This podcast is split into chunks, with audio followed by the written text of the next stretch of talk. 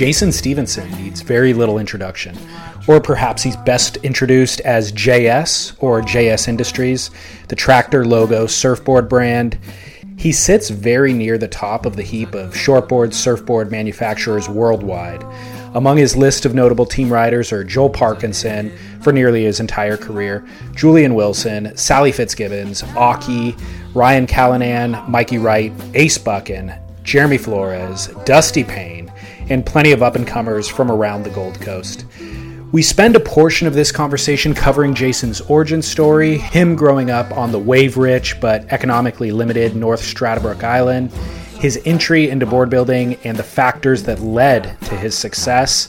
And then we close out with his opinions on a few hot topics in surfing, what Julian will need to clinch his first world title, all that stuff. Uh, this conversation, by the way, was recorded in Australia in my high rise hotel room overlooking Greenmount. I owe a thanks to Shapers, the board builder distribution company, for hosting me and playing tour guide for those few days while I was on the Gold Coast. So thank you, Jake. And without further ado, I'm David Scales for Surf Splendor. I hope that you enjoy my conversation with Jason Stevenson of JS Industries.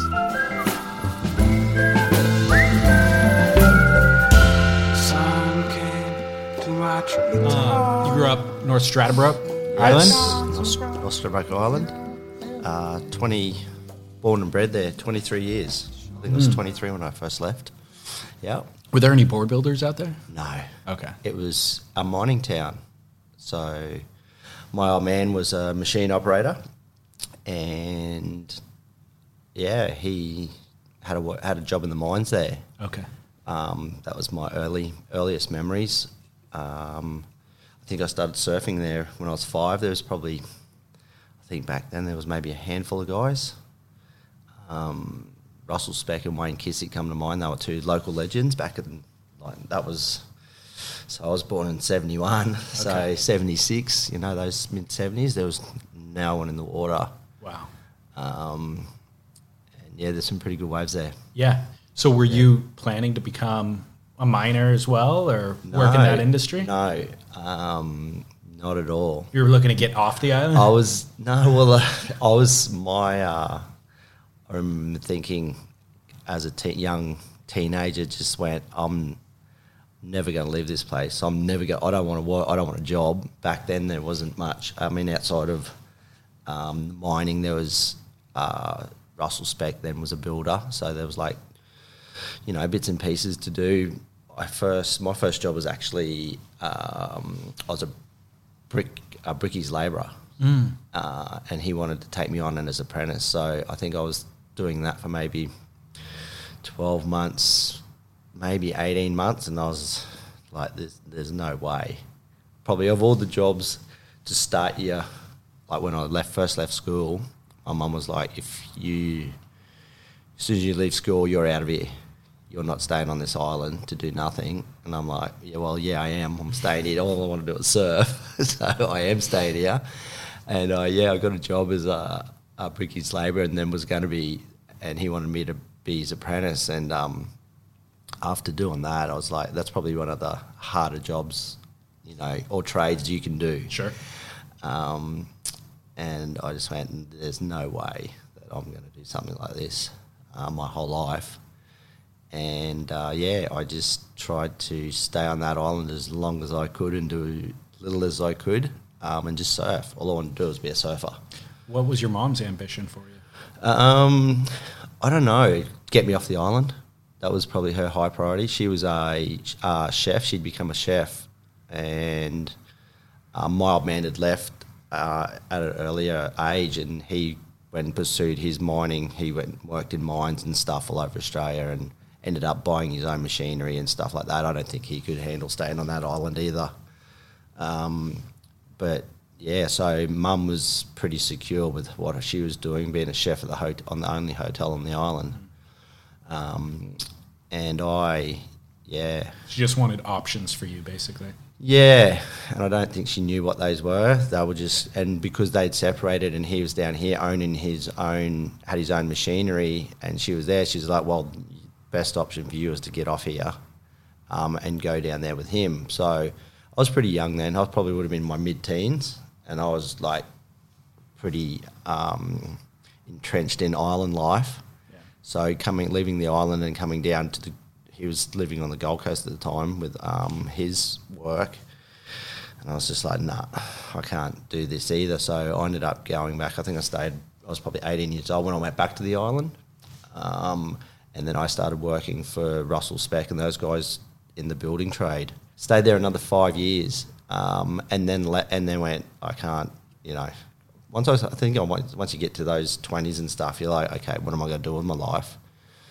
And I remember hustling. I came down here, had no job, had nothing, and um, was the only people that I knew was like I'd been riding Murray Bourton's boards, Pipe Dream, um, and Darren Handley. So the only kind of guys I knew with anything that I was into was those guys, and I was down in Murray's little factory down South Tweed, hustling him probably every couple of days, and I think my persistence paid off. I became this annoying person that would just be there every day and uh, hustling him for work. So it, ended up working out for me because I ended up taking a job. His son was just starting shaping, and they needed someone. He was a young shaper, so they were like, "Okay, you're a young guy. You can start laminating and, and just doing stuff around the factory." Did you have any board building experience at all at that point? None whatsoever. Okay. You just knew I want to be around surfing, and this is an opportunity to earn a little bit of money. Well, I don't. I, yeah, I did because I actually because when I first did come down, the first time I'd started to, I went to a, a university or TAFE that they call it here, and started doing. Um, I was going to be a chef. Yeah, I wanted to be. I was just through. I'd, I'd always worked on the island with my mother, being a chef. I'd always worked in the kitchens there, um, and I'd come down here and went, okay, I can. Yeah, I, I want. I don't mind cooking, like being a chef. I had to look after myself pretty much, and my younger brother when we were living on there. So I was always pretty self sufficient. So I was like, yeah, I'll be. I can do this. And while I was, that was like in the earlier days, and but the next time I came down, I just knew only board builder guys and surfers, and it was all about surfing. So going into a factory was probably the easiest thing because I've always been and seen Murray to get boards and and you know talk boards with Darren or whatever, and uh, yeah, I ended up laminating for Murray's son his boards, um, and then I took on the role of cutting. Back then, they were profile machines. Yep. Didn't know such thing as what we have today, and I was cutting, yeah, cutting boards and making curves and doing all of that sort of stuff. Um, So working with the actual software. no software. There's no software back then. Really? Profile machine was a basic metal frame, and you would pretty much take the stringer out of whatever design those guys had at that time, and then I would go and take that st- stringer, nail it to a piece of timber, cut the bottom curve, cut the top curve. Um, we'd made these cradles which would cut a roll um, and a concave in. So very prim, that like I have seen this though. Yeah, Now that you say it. yeah. So we called them, they were profile machines back then. Um, and I kind of made, I got taught by another guy who worked there, Ken Reimers was a great shaper, um, who probably taught me most of my shaping skills. But uh, I was the guy who would make all that curves and all do all that stuff for him back then, um, which taught me a lot as well. yeah. Yeah. I imagine. Yeah, so yeah, I got to learn a lot in those early days. But yeah, lucky, you know, was fortunate enough to have Murray um, give me a job. Not that he paid, not that I could survive on what he paid me. Yeah. because yeah, just a typical tight ass shaper. Yeah, yeah. Um, but yeah, uh, that's what where it kind of started. I'll come back to the kind of timeline, but Yep. I'm curious. Um, do you have young kids coming by the factory nowadays asking to start out like you did? Not really, no. I've heard that across the world. No, no one, no one had like I, my son's seventeen, uh, going on eighteen, and he's one of the few young guys that you know, and probably because of what I do and who I am and stuff like that, it's probably been his. He's always surfed and stuff, but you don't, not yeah, you don't get really anyone no one walking going, I want to be, I want to work in surfboards. and I'll do it for virtually nothing. Yeah. You know, like kids won't do it for nothing Uh, nowadays. Th- so it's a problem though, Yeah. because um, there's nobody to backfill the labor force. No, course. not at all. It's crazy. I mean, in the industry here, um, and and it's probably the same around the world. Like we, Gold Coast is probably one of the most saturated coastlines. Like for however, you know, in this fifty k radius, there's probably I don't know sixty board builders, maybe more, um, of varying sizes, and between the DHDs, JS. Um, Mayhem and Pyzel and that have got a little, you know, they got a little Australian ball building, building base now, and everyone's taking from this same pool.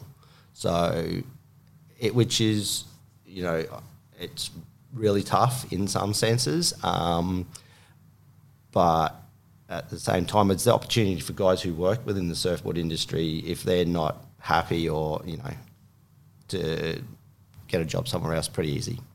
But it's a very small pool.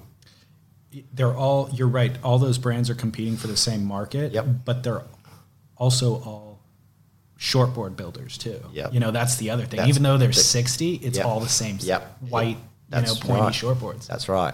which is kind of crazy Um, yeah, so you know, and of all the right now, you've probably got, you know, Darren and myself, and um, maybe the maybe the lost Pyzel team that they have. There's probably oh, and there's another guy, couple of guys at South Tweed. There's probably you know maybe on counted on one hand the actual really good guys. You know, every one of us has a handful of really good craftsmen. yeah You know, um, and those guys pretty much stayed there. And then then there's, you know, from the rest of the pool floating around, and they're all chopping and changing, and get trying to get their best deal. The other thing I see is people who do come into the industry, let's say the kids who actually are interested, they're interested in being surfboard shapers. Yeah. How many of them come in and they want to laminate or sand? No, None, right? none, none, none. We have um, we've got a bit of a like let's say an ex- exchange student program where we've you know uh, Japanese guys and um, you know we've um, some Brazilian guys, just guys who want to come and live in Australia. Um, they're the majority of guys who come to us uh, and want to and will take and work whatever, you know. So um, they're, they're the guys who become the laminators and uh, sanders and stuff like that because they want to live in Australia. They've built boards of some degree in some other country, um, so they've got a little bit of skill, and they're the ones that are happy. The Aussie kids who come in, they just go, "I want to be a shaper," and I mean, even a lot of guys do like from this board building industry that we have here in Australia, a lot of guys go, I'm a shaper. I like they've pretty much been they can do everything, um, but they go for the shaping job first. And when they when you, I think they're quietly shocked when they do have to turn around and you know produce a board for someone like myself or Darren or, or you know of a certain level. And I think they realise that they're out of their league they're the ones who fall back and go, well, you know what, I can laminate and sand, and they're actually really good. They're the guys who are actually a really good laminator or a really good sander because they've been building their own boards um, for 25 years, and the quality that those guys are are what we're looking for in that department. But the young kids just go, yeah, I want to be a shaper, and uh, you know, they just can't do it. But this is the lesson that is worth discussing and for people to listen to is that you start at the bottom, Yep. you work hard for nothing Yep. for a long period of time, Yep. and then eventually you have the skill set to actually do the, the real job or the full job. And if you're not willing to do that, there's these other guys coming over from other countries oftentimes who Yep. are willing to do it because it's a great opportunity Yep. for them based on where they Yeah, that's from. right. Because I mean, we we um like when they, say a position comes up in in laminate anywhere uh, in in our business, and we put it out through pretty much the industry. Uh, you, you know, the the material suppliers are the one guys who who everyone walks into at some stage into those shops to buy a blank, to buy stuff, and so there's always a, you know some kind of sign up or word of mouth going. You know, there's a job at JS or a job at DH, and um, you know, there yeah, it's just and you you don't get Australian guys coming to you. You know, we we rarely get an Aussie guy come to us um, because they're pretty much, like I said, it's a very small manufacturing pool and they're mainly already in some position, you know. Yeah. Yeah. Well, let's get back to the timeline. Uh, you and Darren both, I think, were working at Pipe Dream together. Correct. And then he kind of left out on his own, and it gave you a path to follow. Yep. Essentially. Yep. One thing I'm interested in uh, that will kind of come back to num- a number of times in this conversation is just how to successfully scale a business. So you leave, you're starting off small. You probably have limited resources. I know Luke Egan had just finished second in the world, didn't have a board sponsor. Yep. You link up with him. Yep. I'm curious for you as a guy who's just starting out with limited resource, what is that value proposition? Are you obligated to when at the time did you just say I'm going to build this number of boards for you a year? Are you giving them to him for free? Are you allocating a salary to him? And then also, how do you quantify a return on that investment? Because that's probably a huge commitment for you. You know, in those, when I first left um, under the DHD um, umbrella, I was working. There was a at that time there was a little crew who had also parted ways through whatever reasons from uh, Darren and, and the the company that he was involved with in the glassing. So, like a glass or a sander, um, a couple of glass, a few guys that were doing their own stuff, and that's where I first, when I left, I was first getting my stuff laminated. Now there was something. The guy who owned that had some something go wrong or something had happened financially, and he had to pretty much fold up. So I ended up with those those workers. Okay. Um, so there was myself shaping. I had one laminator, um, one sander, and my brother at the time was in there doing fin, like fins and finishing and stuff like that. So there was a small team, and we could build um, pretty much as many boards as I could shape a week.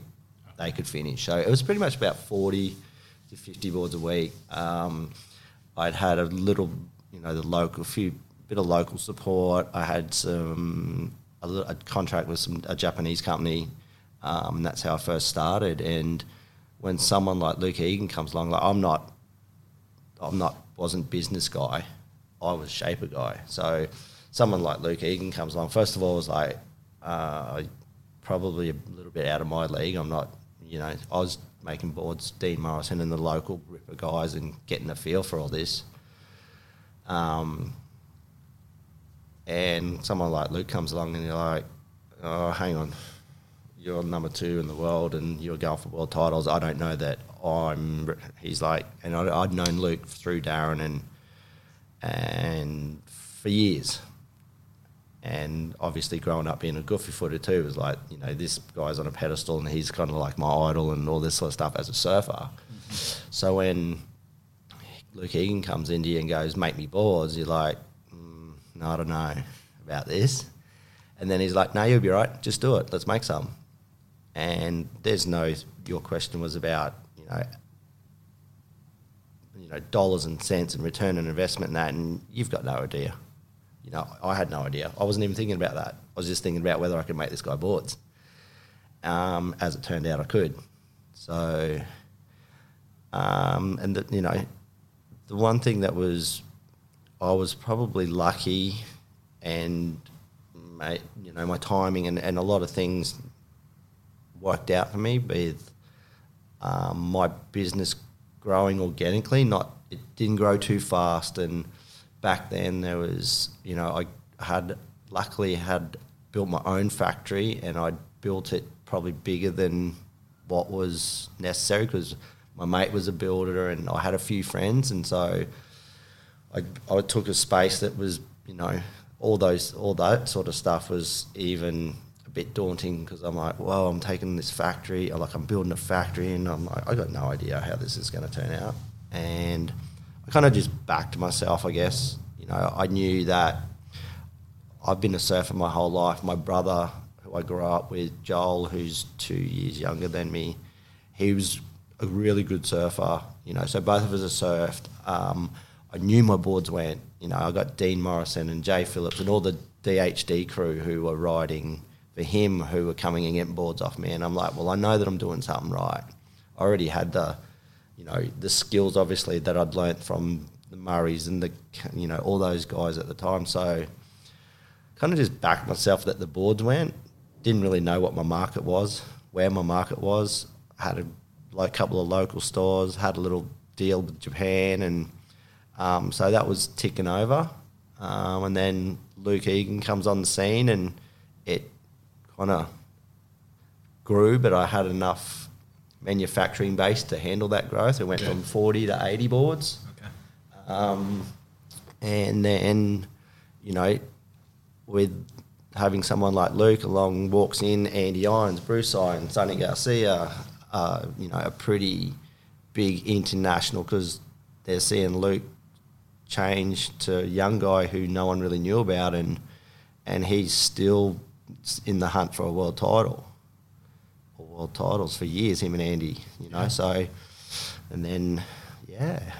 Well, I appreciate your humility with saying like I'm not a businessman and I'm worried about the just making the boards go. Yeah. But the reality is we've seen a long, long list of good shapers who know how to build boards who run their businesses into the ground. Yeah. You know, and they can get a get boards to that pro surfer for a period of time, Yeah. but five years down the road, they can't afford to pay their blank supplier or their fin Yeah. company or whatever, and so they just can't. They run their business into the ground. So you have successfully navigated a lot of that stuff, Yeah. and I'm sure there's been missteps, and we'll talk about some of that too. But because that's equally interesting.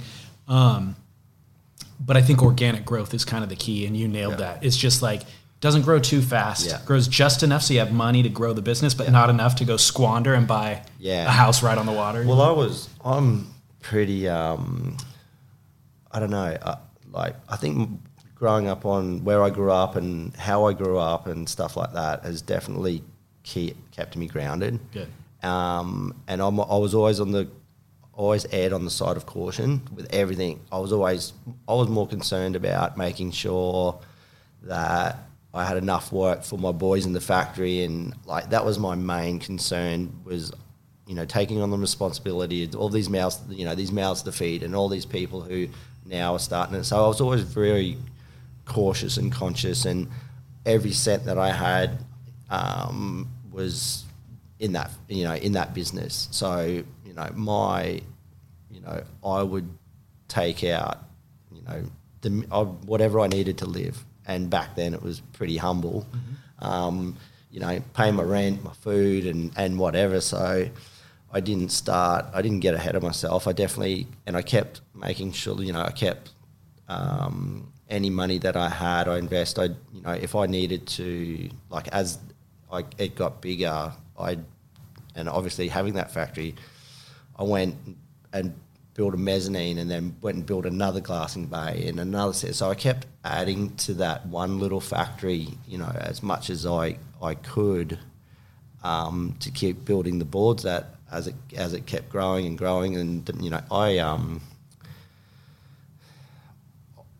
I upset a lot of uh, people in those early, like like getting supply. I could never supply the market. You know, there was always people ringing and yelling and blowing up about where's my boards, and um, there was it got so you know there was more orders coming in that I could make. So Good. that was which is healthy, you know, and obviously under supplying, you know, the demand was outstripping the supply, so that's pretty good. yeah, that's exactly a classic Um, principle. But you know, like I said, I never, never got away. And you know, never got ahead of myself. And um, my company has been, and as you said, a lot of guys have, and a lot of companies who have been on this same trajectory as what I was, um, and even still, some of those names around have had been up and down. You know.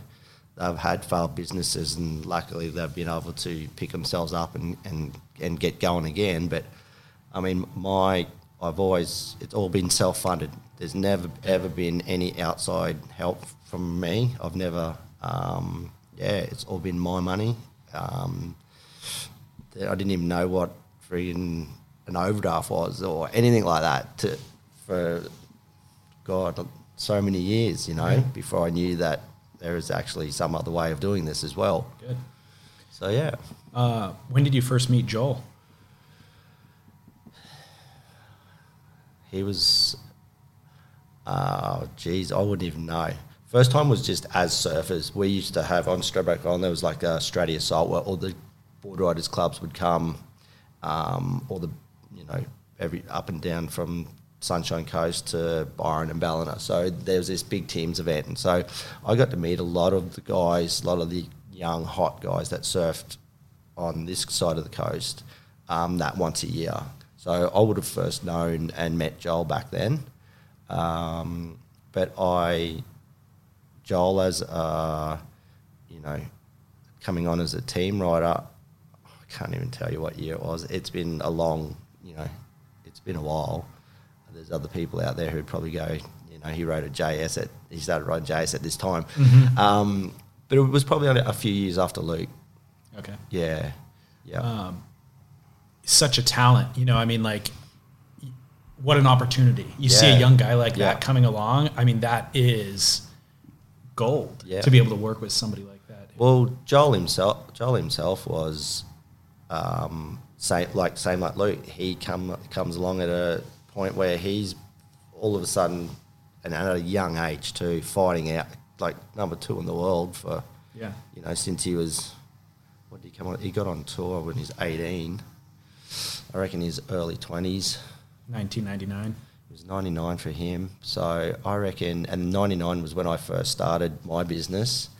Um, Luke was there probably maybe a year two years after. Dean Morrison first, then Luke, then Joel. Um, and, you know, we're all, we're all mates. Like, Dean still rides my boards now. Yeah. Um, Louis lives in Sydney. I don't see him that much, but. Um, I and saw him at the airport when I was yeah, yeah. I just went to his fiftieth actually. So, um, you know, but we're all still mates, and we've all the whole team. You know, even like Andy and Bruce and everyone, we're all we're all good mates. It wasn't just building boards and you're you're a, you know you're a pro surfer. I'm a shaper.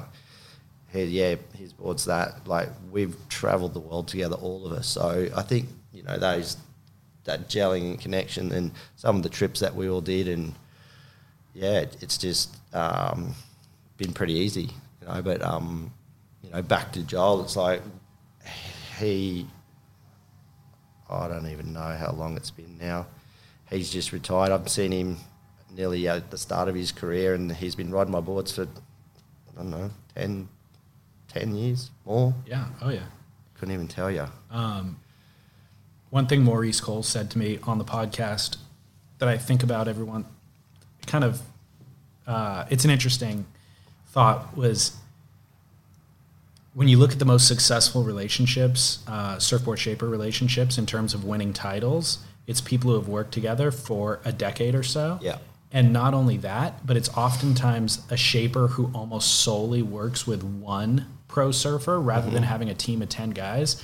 It's um, John John and. Pyzel, You know, yeah. Pyzel doesn't have Yeah. a huge team. Yeah. Um, I suppose I, I was like most of us shapers, but we've been in nowadays. Like I know Darren, when he was like we were shaping 40, 50, 60 boards a week. You know, so as the technology, you know, that was with profile machines, and as um, machines came into it, the ability for a shaper like us, um, you know, to Darren's and and ours or whoever, um, you're able to produce, you're able to shape, put in a lot of hours, and so you can like my team. It wasn't just Joel. Like you're looking at Luke's and Joel's and Andy's and Bruce's and and those guys. So there was a lot of guys that I was making boards for, and they were all on their own paths. Like Dean Morrison qualifying um, for the CT, um, and then having Luke in a hunt for world titles, and then Joel in hunt for world titles, and I was having multiple guys in you know in all these positions, and it was really good. Yeah. You know, I was really busy, really interested, um, and trying to get them all to their goals. You know, and then I mean Bruce Irons coming to me before he was even um, on the CT qualifying for the QS and making boards for his Q. You know, so I had a pretty substantial. You know, there was a lot of guys, Yeah. um, all wanting their own goals. So uh, it was pretty. Yeah, it's pretty full on. When you're hiring for a small business, you want to find quality professionals that are right for the role, and there's no faster or effective way than through LinkedIn jobs. Your time and capital are precious, and there is a powerful resource that can help you focus on what you're good at and integrate people into your team seamlessly to help grow your business. LinkedIn Jobs has created the tools to find the right professionals for your team efficiently and for free. LinkedIn isn't just another job board. Everyone is already on LinkedIn with their resumes and references, and now LinkedIn has designed a hiring platform to connect you with candidates specifically qualified for the job that you post about. More than a billion professionals meticulously organized to connect people by skill set to help us all advance our position. 2.5 million businesses already use LinkedIn for hiring, and 86% of small businesses get a qualified candidate within 24 hours. It's that fast, easy to use, and effective. LinkedIn Jobs can help you write job descriptions, filter the right person to you, and give you the tools to help you interview them like a pro linkedinjobs.com slash surf is where you go to post your job for free yes totally free that's linkedinjobs.com slash surf to post your job for free terms and conditions apply How do you feel about things like Stab in the Dark? Um, you know, it seems to be a valuable entertainment thing for Yeah. us to watch. It's Yeah. it's entertaining to watch. Yeah.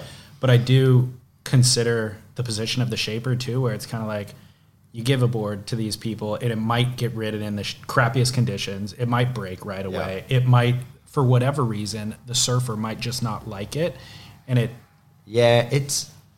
I've been in it every year, and I've had you know success in this. Like first year, I made a board. I think Julian broke it. it was North Point, four waves. Um, mean even this year, we because it was about tech and stuff like that, so we played around with making something for Mick Fanning, and that it broke pretty much straight away. So it's like, wow, this could really hurt you. Um, but I don't know. You know, other years it's been, it's, I don't know. I don't know how to. It it's it's good and it's challenging, I suppose. But like you said, it can be. I know some other shapers have turned. I'm steering way clear of this because it's just not worth. You know, it could cruel me because, and as a whole, if people are narrow-minded about it. I suppose it's pretty bad. Um, you know, you could look at what happened to us this year and go, "Well, that doesn't work." But um, I know I see so many, you know, outside of that stab in the dark thing, I see so many people who ride that same product that we did for Mick and just going, this is, these are the best boards I've ever ridden in my life. So, um, entertainment value, yeah, can be a little bit, as we're thinking, a little bit uh, crueling. Like you said, can Yeah. go out, ride it in two foot. I mean, our board got ridden in eight foot typhoon surf and just cracked it straight away. Um, and then other conditions, it was beautiful, pristine little three, four footers. So, you know, it's a tough one. Um, but I, I like the concept. You do? Yeah, I, Okay. do. I go, I, I do, because I, think it's a good challenge, and I think you know every anyone, any of those one guys who have gone and um, you know like Hayden Shapes got crucified by Jordy one year, and he's he's you just pick yourself up, and I know that he came up and he bought Jordy some boards, and I know no one kind of sees this sort of stuff, but Jordy was on the coast and um, Hayden come up and bought Jordy a bunch of boards, and Jordy went out there and was tearing the bag out of it. Yeah. You know, so um, you just dust it off, pick it up, and have a crack next year. And Hayden did. And he did. He came back and Yeah, contributed. Yeah, and you just yeah, you know, if you're gonna let something like that get you down and go and bury yourself, your head in the sand and go, oh, well, you know, my well, life's over. Um, yeah, I yeah.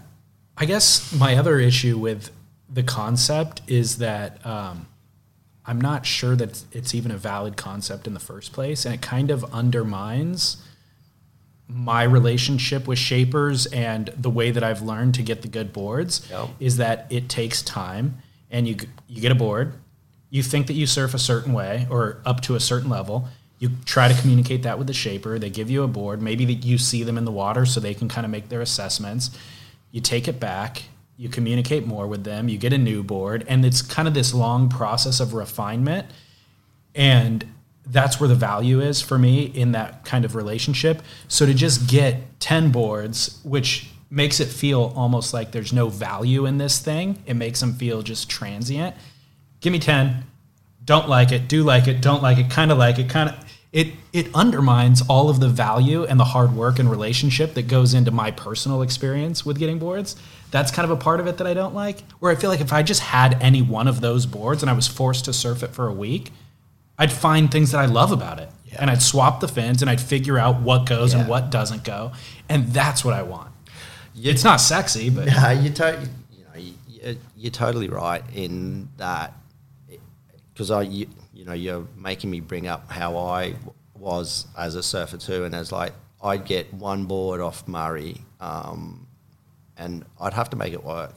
You know that one board, and you know love some parts, hate some parts, but you'd find you'd ride it and you'd adapt to it, and you'd go, you know, it's a good board, and you, you would. But Exactly. I mean, when we're in a disposable era, I suppose, um, and if you're talking the indiv- like my goal is as a shaper, working with the guy, like making boards for myself and making guys boards for just good local guys, and having that, you know, they're not the top tiers. They're not the, you know, they're just guys around here. They, you know, they surf good and you know, and just the average kind of guys and having boards go for them instantly. You know, them coming in and boards because I want I want someone who's going to come in and spend eight hundred dollars on a JS, walk out of there and go out there and go, this board goes unreal, because that's what it is these days. You know,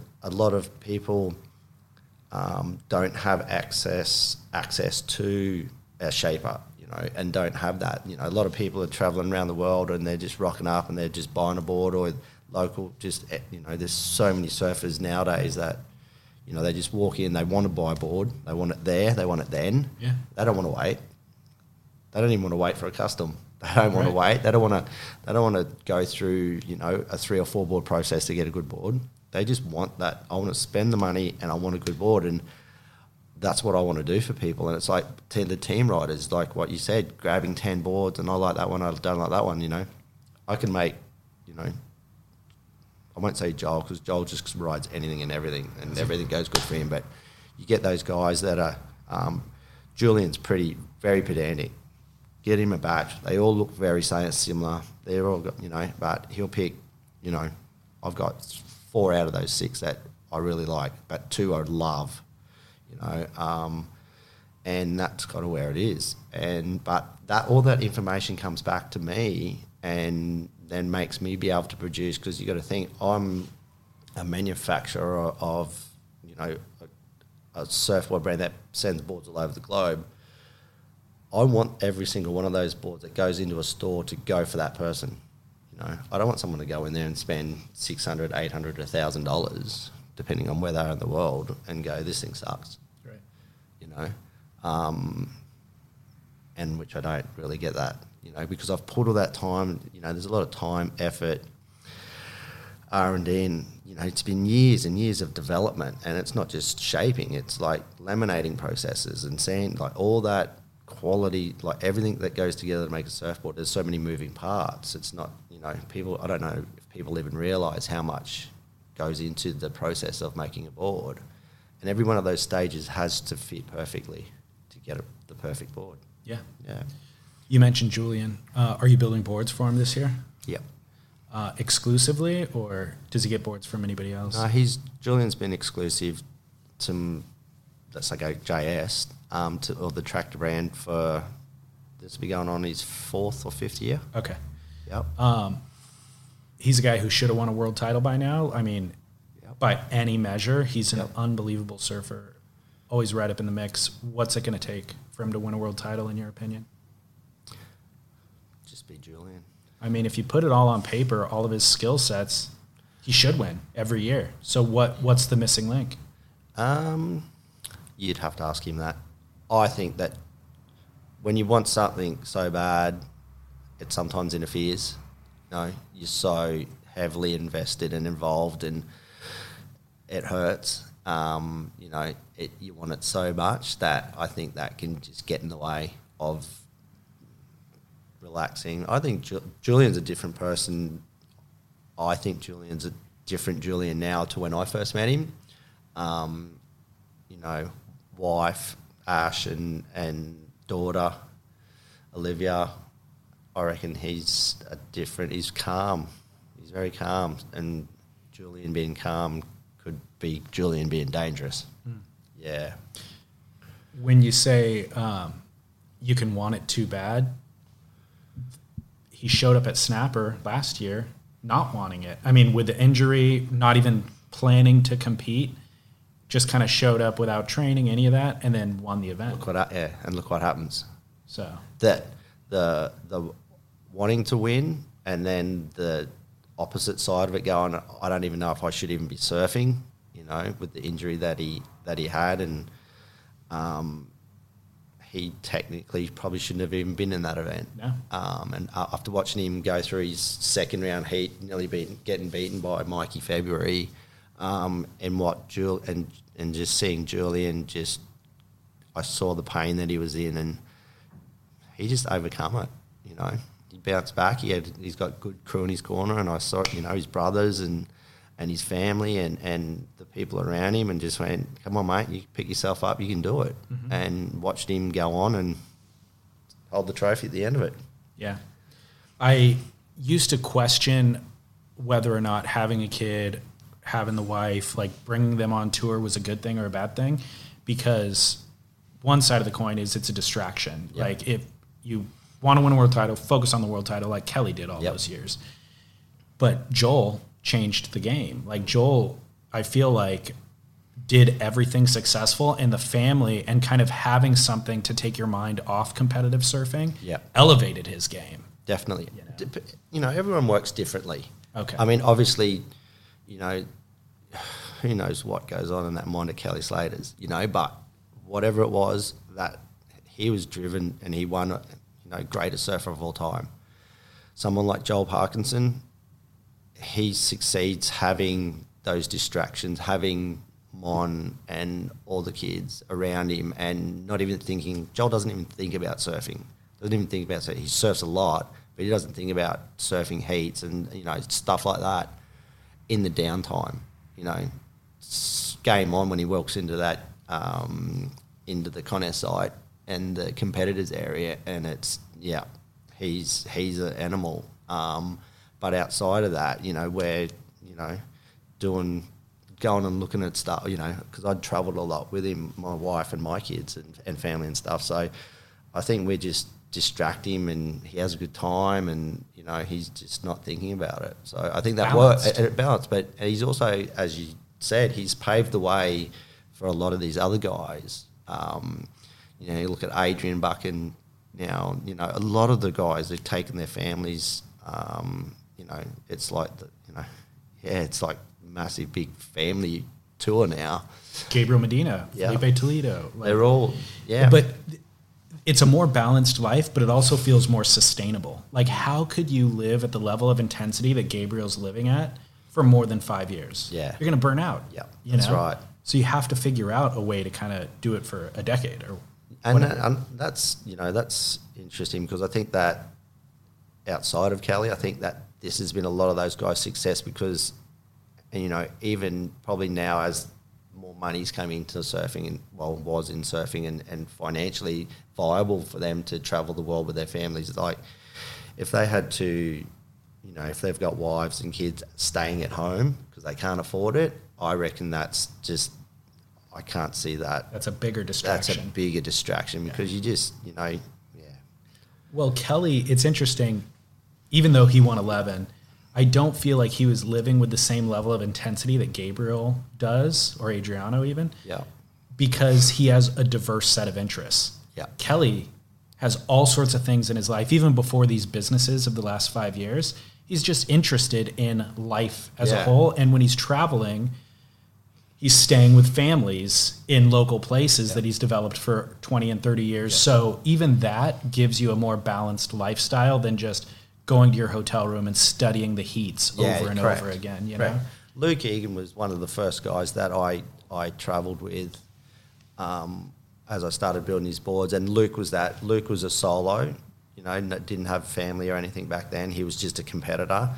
And you're right, he, he stayed with families all over the world. All the people that I got to meet through Luke were fam, you know, like family people. Yeah. Um, and he'd stay in there and they'd take him in and he'd stay with that and he'd do. So he probably had these this global family, but families away from you know home that distracted him and, and stuff like that. So Luke himself, we weren't know we never ever stayed in a hotel or did anything like that. We were just staying with friends and, and of his all over the world, and you know they were all had kids or they had you know stuff going on, and um, you're right, you know that that was getting them through, you know. It's like having home court advantage everywhere you go. Yeah, that's right. You just feel comfortable. and the and the smart competitors and those guys who were successful, like Kelly and Luke, um, and that did had that had a home court everywhere. Yep. So they felt they were yeah. So that was that's definitely a key, key to success. I think so, Um, if there's any young guys coming up through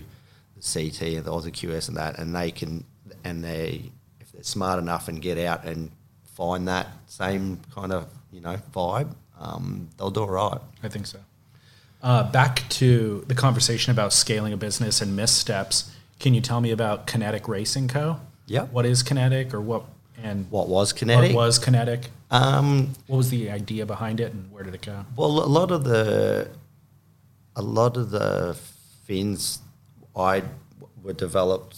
I developed as when glass-ons were glass-ons. You know, there was no such thing, or or FCS had just come in. So, I'd spent a lot of time working with a local fin manufacturer down south. They were saw fins. They were the best glass-on fins in the world at the time, and working on templates and doing stuff um, with them and developing fins for my boards. So when uh, when the fin system thing came along, the FCSs and those guys had were grabbing fin templates off already exist like shapers. Right. So you, FCS had a whole range of fins that were already designed and developed by shapers. You know, um, so at a certain point, I went, you know what?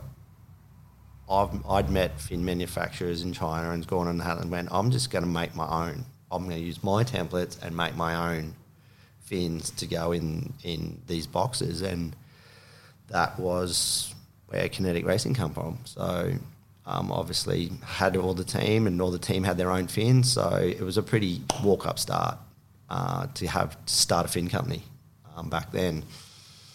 FCS two got smart enough, um, you know, to to redesign their plugs and redo what they did today, and it was no point in even continuing on there because that plug for one was I think is probably the best plug in the world. I mean to put a set of fins in, be able to put a set of fins in, no screws, no nothing, click in, click out, and you know, especially for me like R and D, I take I can take five, six boards down the beach and one set of fins you know, because I use pretty much just one set of fin to test all my boards, and I know that that's how it works. Or on the other side of the coin, I can take down one board and four sets of fins, you know. So it was, I, I think that's that system that they came up with. Whoever did come up with that, um, it was that's that's a good system. Sure. And and as I said, there's no the patents and all the stuff, the work that they did um, in protecting that. I, they did a really good job, and I commend them on it. So you know, no one can just come along now and just make an FCS two fin and and get away with it. Um, yeah, but we had a good run Yeah. had a good run. We saw the gap in the market, and we got had a, had a good following with that. It was a good little business run for a while, and and uh, yeah, Did it? Um, would, did you have any consternation or questions internally about closing that business? Why not adapt the model or design your own plug system? You're making enough boards, you could design your own plugs Um, with it. I think because we did when we looked at that uh, the plug that FCS had bought out, and then we went, oh, okay, well, let's look at doing now. And I went to our little team, and I went, why would we when I we think that's the best plug that we've seen in the market. Um, I'm not going to spend the time. There was already other plugs out there. There's systems and stuff like that. There was Finless and there was a bunch of other stuff, and everyone sort of went, "Well, FCS has done that," and everyone came to me with all their plug ideas and stuff. You guys run with it. You guys run with it. Like they got it off the ground and they're like, "You take it over. You now do it, and we'll just get a royalty or whatever off it." And looked at everything like that, and looked at I was designing our own plugs, and at the end of the day, I just thought what FCS had was a really good product, Yeah. um, and I backed it. Good. Yeah. But at the end of the day, you had a business that you invested a lot of time, energy, and resource in that you then shutter. What are the lessons learned from that experience? Um, it was good to find a gap. It was good to have the time frame that we did with it. 'cause Okay. It was another little add-on. There was nothing negative about it, and and even um, winding it down, it was like I suppose I felt lucky and fortunate enough to be and smart enough to have been able to do that, do it at the time frame that we did, and we were successful for however long we did it for. And when something's up, it's up. You know, no use, no use. And I suppose that's one of those. Some people might just keep pouring money into developing and doing all this stuff, and you know, when when times, I don't know, I'm not someone to just keep chipping. I don't know. I just went, it's done. Good. We're done. We're over, That's the lesson. and learned. move straight on. Yeah. And you know, it was like, yeah, That's a lesson learned. Is Yeah. um, every brand has a life cycle. Yeah. I mean, period. Yeah. You know, like some of them are a hundred year life cycle, and it seems like they've been around forever. But it's important to be able to understand where the exit is. yeah, I suppose recognizing, you know, rec- just a lot of people, I'd say let ego, their ego get in the way, um, or and or some kind of attitude that they have towards something and feel like they it's a necessary fight, um, or they don't want to be, you know, they just don't want to let go. Yeah. And uh, I just drop, just see Good. it, yeah, Good. like that. Good. You know. Um, I'm curious, what surf media do you follow nowadays? Um, I'll watch the CT contests.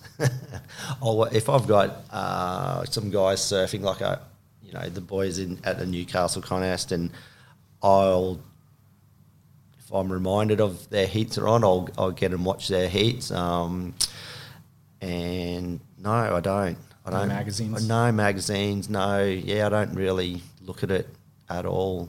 Um, every now and again, one of my, my general manager, Paulie, every now and again he'll go, oh, check out this stab article or something like that. It's interesting. And every now and again I'll read something that, you know, Mayhem's a pretty interesting character. Um, and I've known Matt for a long time and I'm always interested to hear what he has to, he's pretty, you know, straight to the point and I really like it about him. Um, he does some interesting and says some interesting stuff. So if if I know that Matt's got something said, you know, he's on Stab or he's put something somewhere, I'll have a read of it just to see what his take is on because he's pretty um, forthcoming about the industry as a whole. So, but other than that, unless there's something you know of interest, I don't really follow anything. Interesting. Yeah, Times have changed. yeah, yeah. uh, compared to my youth and probably yours too, where it's like you absorb every bit of surf content Yeah. that comes out. Yeah. yeah. I, I mean, I remember, you know, when I was younger, and maybe that's just the longevity within the industry that, you know, I've been involved in it, and now it's just, you know, um, We're oversaturated. a little yeah, oversaturated. You know, when you're a grommet, you like couldn't wait for the latest. Like here, it was um, Tracks magazine or Surfing World. You know, you like you'd wait.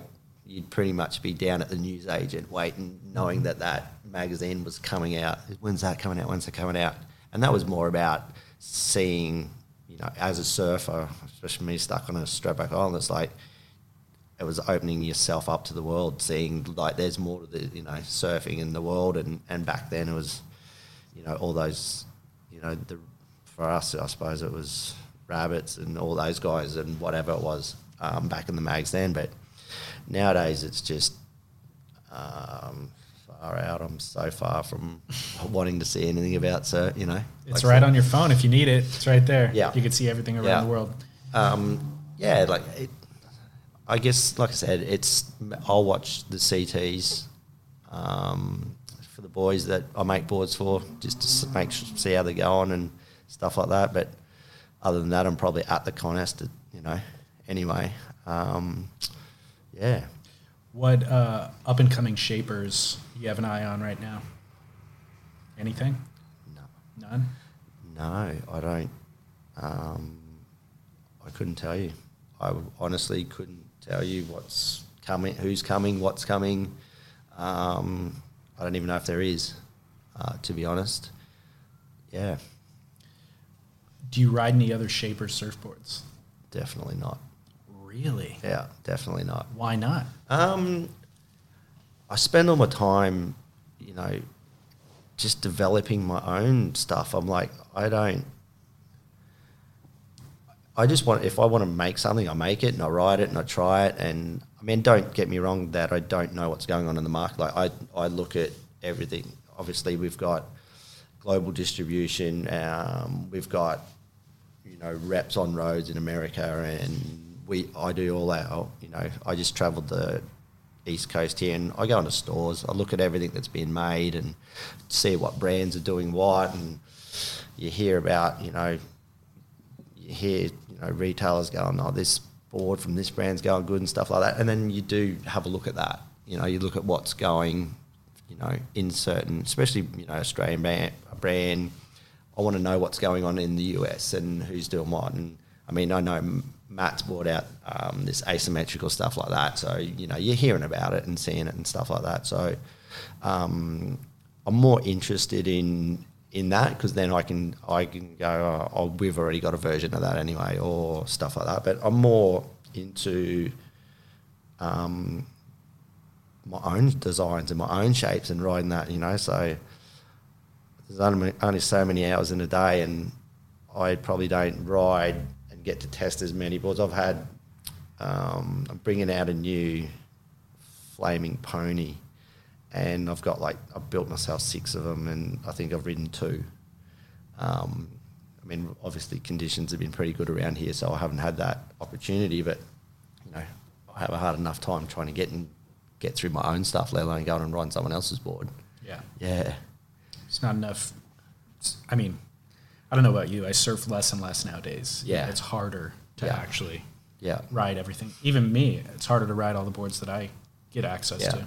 And and I mean, as a like I've got so many from performance models all the way through to the you know boards for the worst conditions in the world, and then we've got the hi-fi program, and we're redeveloping. You know, and when then we've got all this already existing stuff that I continue to keep writing just, Right. just to keep make sure that you know it it is what it is and, and it just keeps it like that's whatever I've put into the mark. If I made a black box three and um, that's the benchmark, I'll go back and ride the black box two and keep telling myself that that board, the new board's better than the old board, and you know there's so much in it.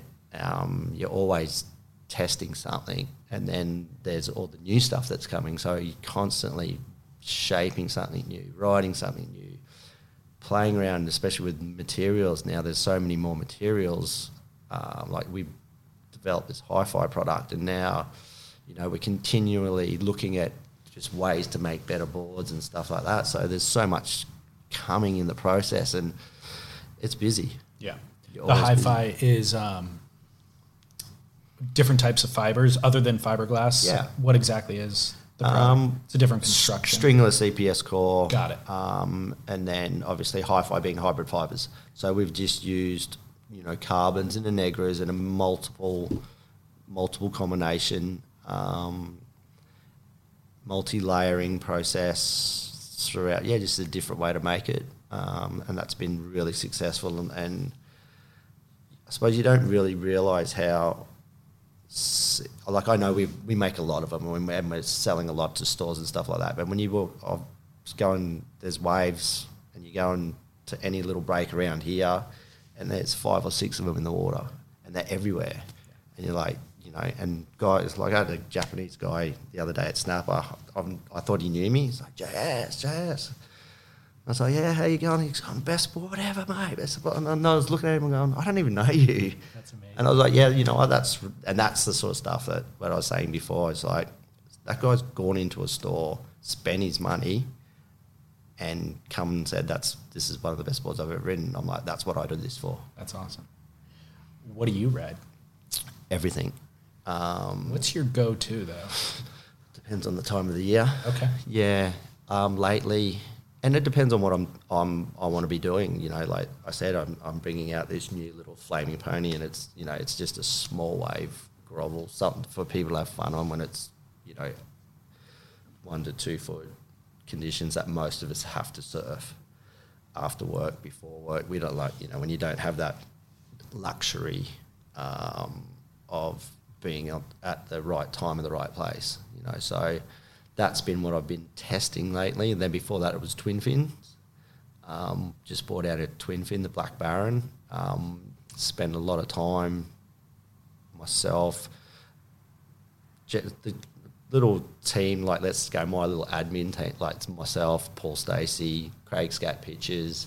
Um, there's a f- crew like who run this business. We all surf, and we surf a lot, um, and we all R and D stuff first before I go to the Joels and Julians and stuff. So, well, I've got this little, you know, Paul and I surf and hang together pretty much every day. So we have this little, we just I make boards, we go on R and D um, and if I'm not surfing, he's probably surfing or something like that. So we have this little process that gets us, you know, through this R and D process pretty quick, and then we'll put it out to the team and stuff. So I get to ride a lot of boards, and but it's pretty much, it's more. Um, you know, start not stage, but more th- thought out. You know, it's like because I want to build something. I want to build something for the market. So, Yeah.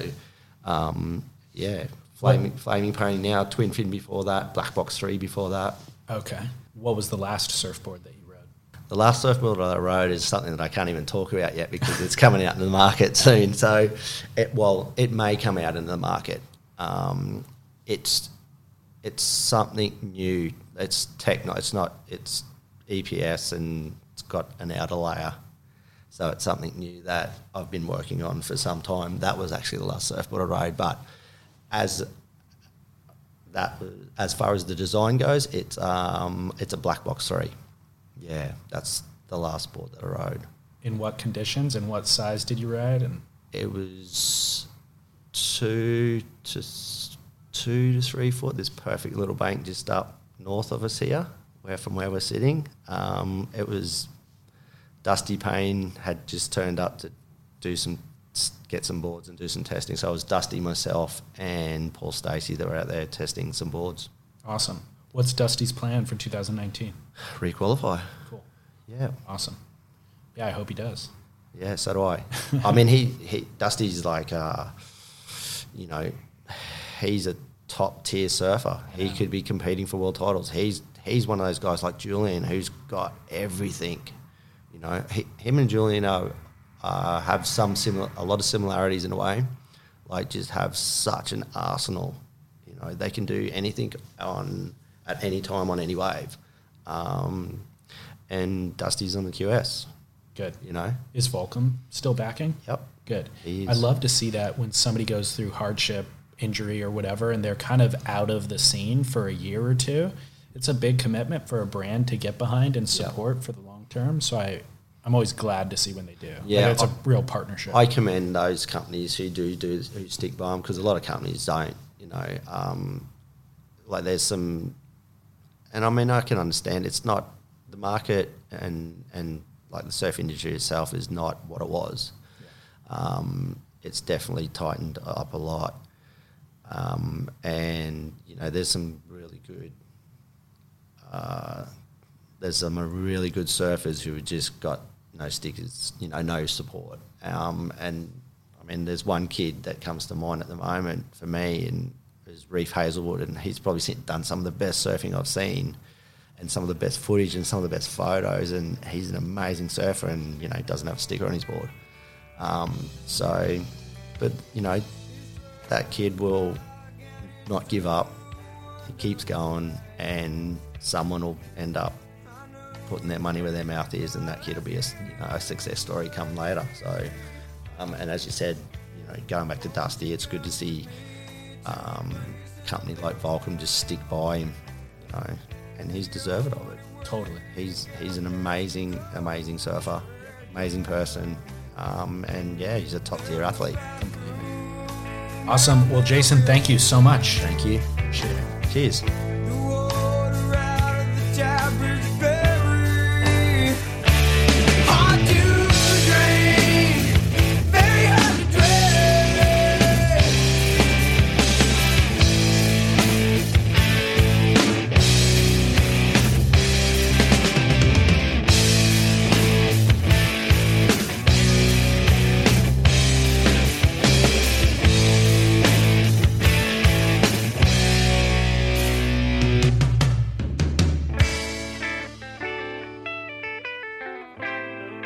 Since recording this conversation, Reef Heazlewood has actually been picked up by Hurley. So, great call, JS.